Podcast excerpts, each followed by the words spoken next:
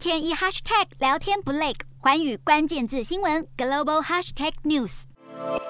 二零二一年开始，中国大陆加大力道打击补教产业，并且喊出共同富裕的口号，因此有越来越多的中国大陆富豪他们萌生了想要把资产转移的想法，并且将新加坡视为避风港。事实上，潜逃新加坡这种趋势早在二零一九年香港动荡就已经开始，再加上中国富豪每年海外外汇交易限额只能五万美元，严格的资本管制规定让投资和财富保障受到限制，逼得他们重新考虑资产安全。过去十二个月，光是在新加坡咨询设立的家族办公室数量就激增一倍，而且大部分都是中国人。所谓的家族办公室，其实就是专门为富裕家庭处理投资和财富管理的私人公司，想要在新加坡设立，至少要有五百万美元的资产。